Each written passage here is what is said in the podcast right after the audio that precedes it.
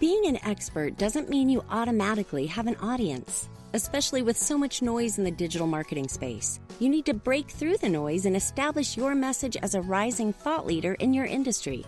John Cook has worked with over 1,100 coaches and consultants and 800 speakers to make their messages remarkably clear and compelling to the right audience. And today, he wants to help you. If you want greater clarity and even better results with your message, visit workwithjohncook.com. Here's John.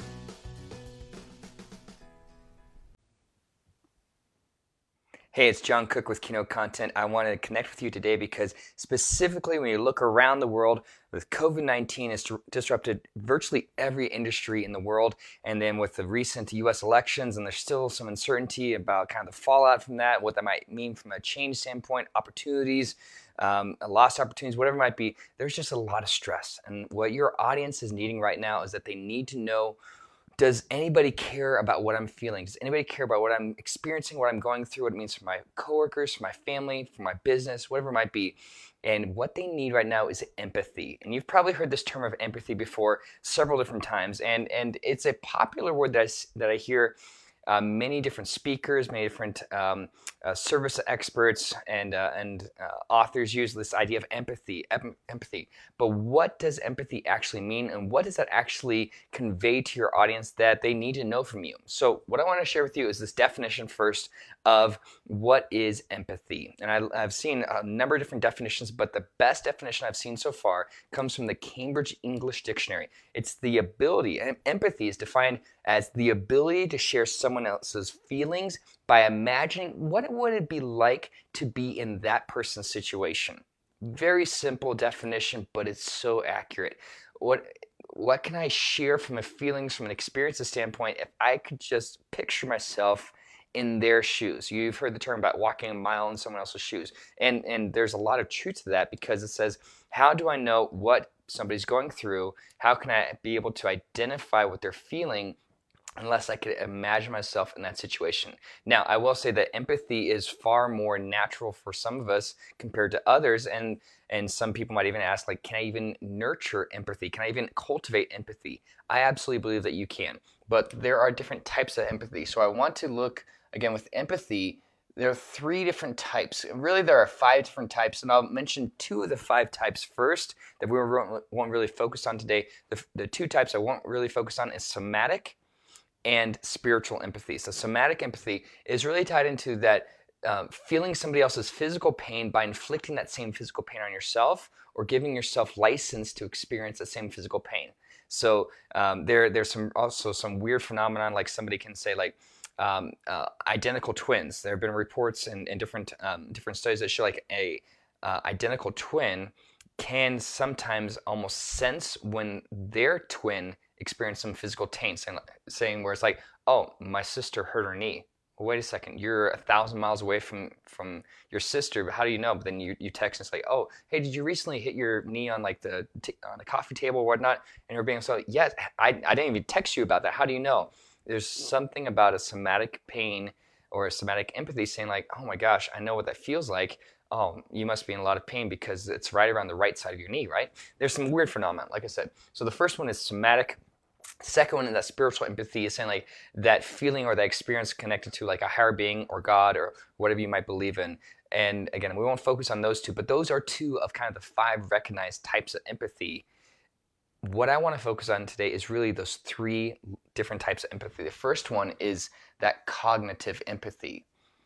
And bringing it into the context of right now, living in the United States, uh, um, potentially a massive shift, potentially another massive Im- uh, upset in the political in the U.S.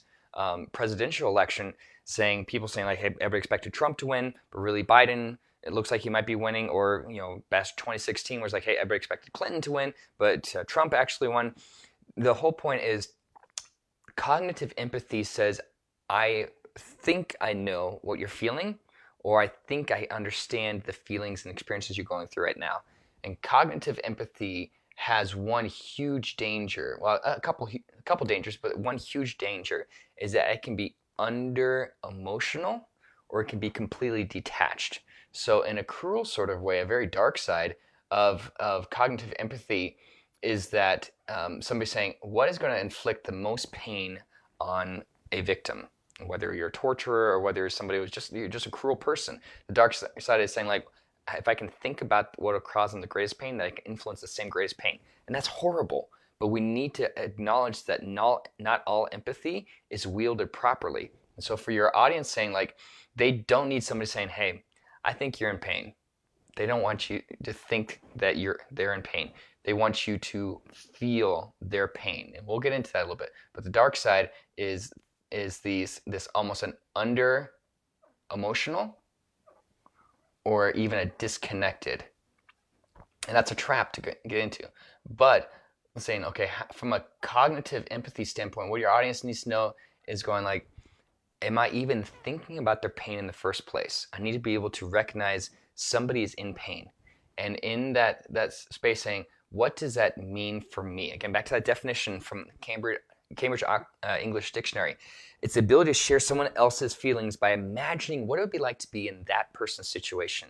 Saying, unless I'm putting myself in their shoes, unless I'm understanding what's it like to have those conversations with your partner or with your kids, your coworker, your your um, business partner, whatever it might be. I need to be thinking about what is the pain my audience is feeling right now, and what does that actually translate to?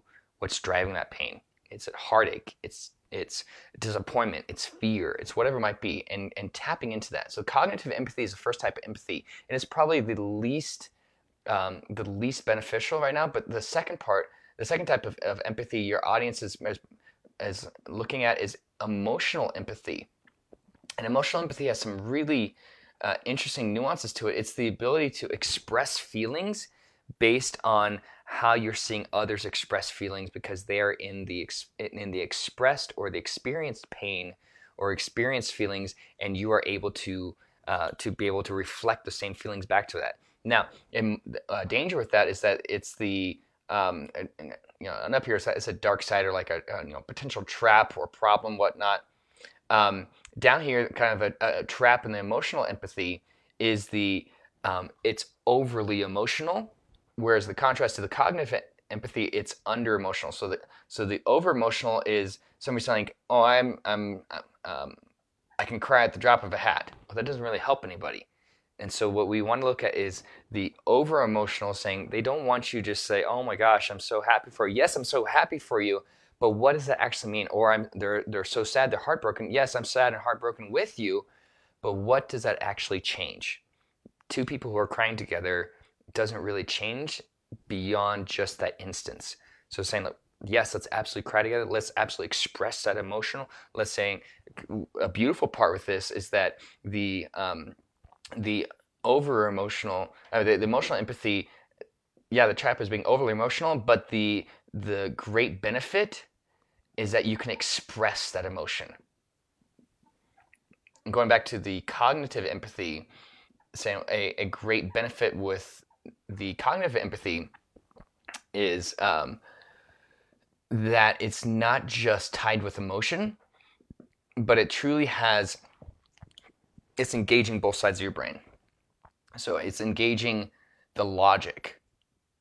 It goes beyond the, okay, my audience is in pain or they're feeling elation or they're feeling this type of experience but it's engaging logic saying why why are they experiencing this? What are the drivers behind that? What caused them to get in the situation in the first place? So the expressing the emotion and the benefit on emotional empathy is saying i know what you're going through right now and i feel that hurt too.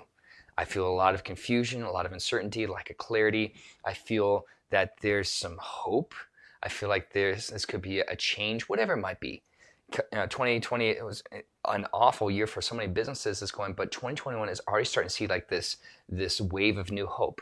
And you might be sensing that cautious optimism. I'm sensing it too. I, I, I want to be I want to be able to step into 2021 with fullness and show up as, as the person I truly want to be, but expressing that emotion in a helpful way, going where I say, I understand that this is probably causing you a little bit of anxiety as well. But not just expressing emotion, but it's saying, how do I show them that I'm human too? And so it's the, you know, show their, show you're a human. Cognitive empathy, again, uh, can tr- fall into the trap is going like, non expressive, emotional, stoic. But again, the third part, and truly this is the third type of empathy that I really want us to focus on, is this compassionate empathy. And what I believe this does is it truly engages both um, the cognitive empathy and emotional empathy, but in a c- compassionate empathy says this is an action based and truly, uh, again, as, as with the others, kind of the trap is the just doing something, um, just fix this ASAP. Yeah, this is this hurts. Yeah, there's a lot of certainty. Yeah, I know what's really causing this, but let's get this fixed ASAP. And for me, I've been married more than eight minutes, and many times my wife will express to me, you know, this is something that's giving her a lot of anxiety or a lot of, of pain or something where she's just not having, uh, she's having a, a, real struggle or challenge, saying, cool, I understand this is causing you a lot of pain, and probably what it is is because you didn't have a good plan in place for this, but let's just fix this as soon as possible. So that's a trap to get into unless you stay into the why am I why am I here? Why am I feeling these? Why are they feeling these situations? Why are they having this experience? And the benefit, though, if we do this right with your audience, doing this right, compassionate empathy is saying, I can acknowledge that there is logic with the cognitive empathy and there is emotion and saying, I can express the feelings that you're feeling and taking it to the next level of saying, let's do this together let's turn these feelings into an opportunity to do something to act on that. And that's where you get into altruistic behavior you know, that heroic um, behavior as it were or taking heroic activity which is tied into endorphins which is tied into a number of different other factors where it says let me do something heroic. Let me do something for the greater good.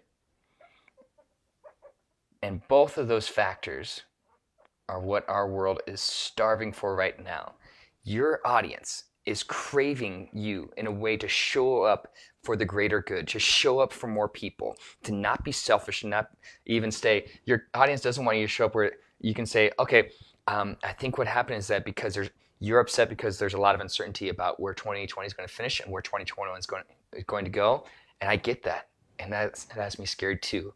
And there's a lot of uncertainty. There's a lot of um, nobody really knows what this is going to mean in the future. Nobody knows when we're going to really kind of get our arms around this COVID 19 uh, pandemic and actually have an effective vaccine. What does that mean? What does it mean for businesses and schools and educations and churches and community centers and all these other amazing circles that you want to be tied into? And saying, what I know right now, what I know to be true is that you are in control of how you respond to the world around you yeah, it's easy to get stuck in fear. It's uh, easy to get stuck with saying, I don't know what's going to happen next. No, but I know what I can do right now. Something that I can do is saying, how can I do something heroic, not for my benefit, but for the benefit of somebody else today? How can I show love and kindness and compassion to other people for the greater good? And what and and really there is there's this time this concept that i've been working on for the last year is this idea of tying in neuroscience specifically neuromarketing with this concept of empathy. And i call that that, that kind of hybrid concept is neuroempathy. It's saying how do i tie in the what's driving the thoughts on the neuroscience side of things? Why is my audience thinking this way from a cognitive standpoint and why are they feeling this way from an emotional standpoint if I can tie in how they, how they're thinking, what's driving their thinking, to what they're feeling, and together, that allows me to use neuroempathy to get closest to the situation and serve them the best, better than anybody else. So today is about finding out where are you showing up from an empathy standpoint, and it's okay if you're showing up with cognitive empathy and saying I'm more of a thinker, I'm not really a feeler. That's okay you can continue to nurture it where you say, I understand the emotions, the feelings behind why somebody's expressing it that way. You might say, oh, I'm, I'm just a, I'm, I'm an easy crier. I'm a sympathetic crier. That's amazing. That's great. That's how you're wired. But saying, let's, let's not just express emotion without having the why behind it. Why is somebody feeling that? So when we compare these two together to truly take a compassionate response and breathe more empathy into your message, breathe more hope into the world around us, make it a great day.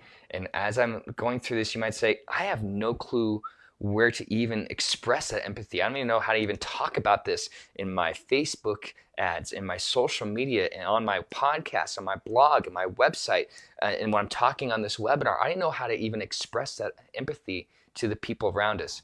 what I recommend is you go to workwithjohncook.com, fill out a form, or hop on a call. We'll talk about empathy and what that means for you and your audience and how we can share more greater good, more hope, more light and love into the world around us. For now, though, make it a great day. Catch you next time. Thanks for listening to this episode.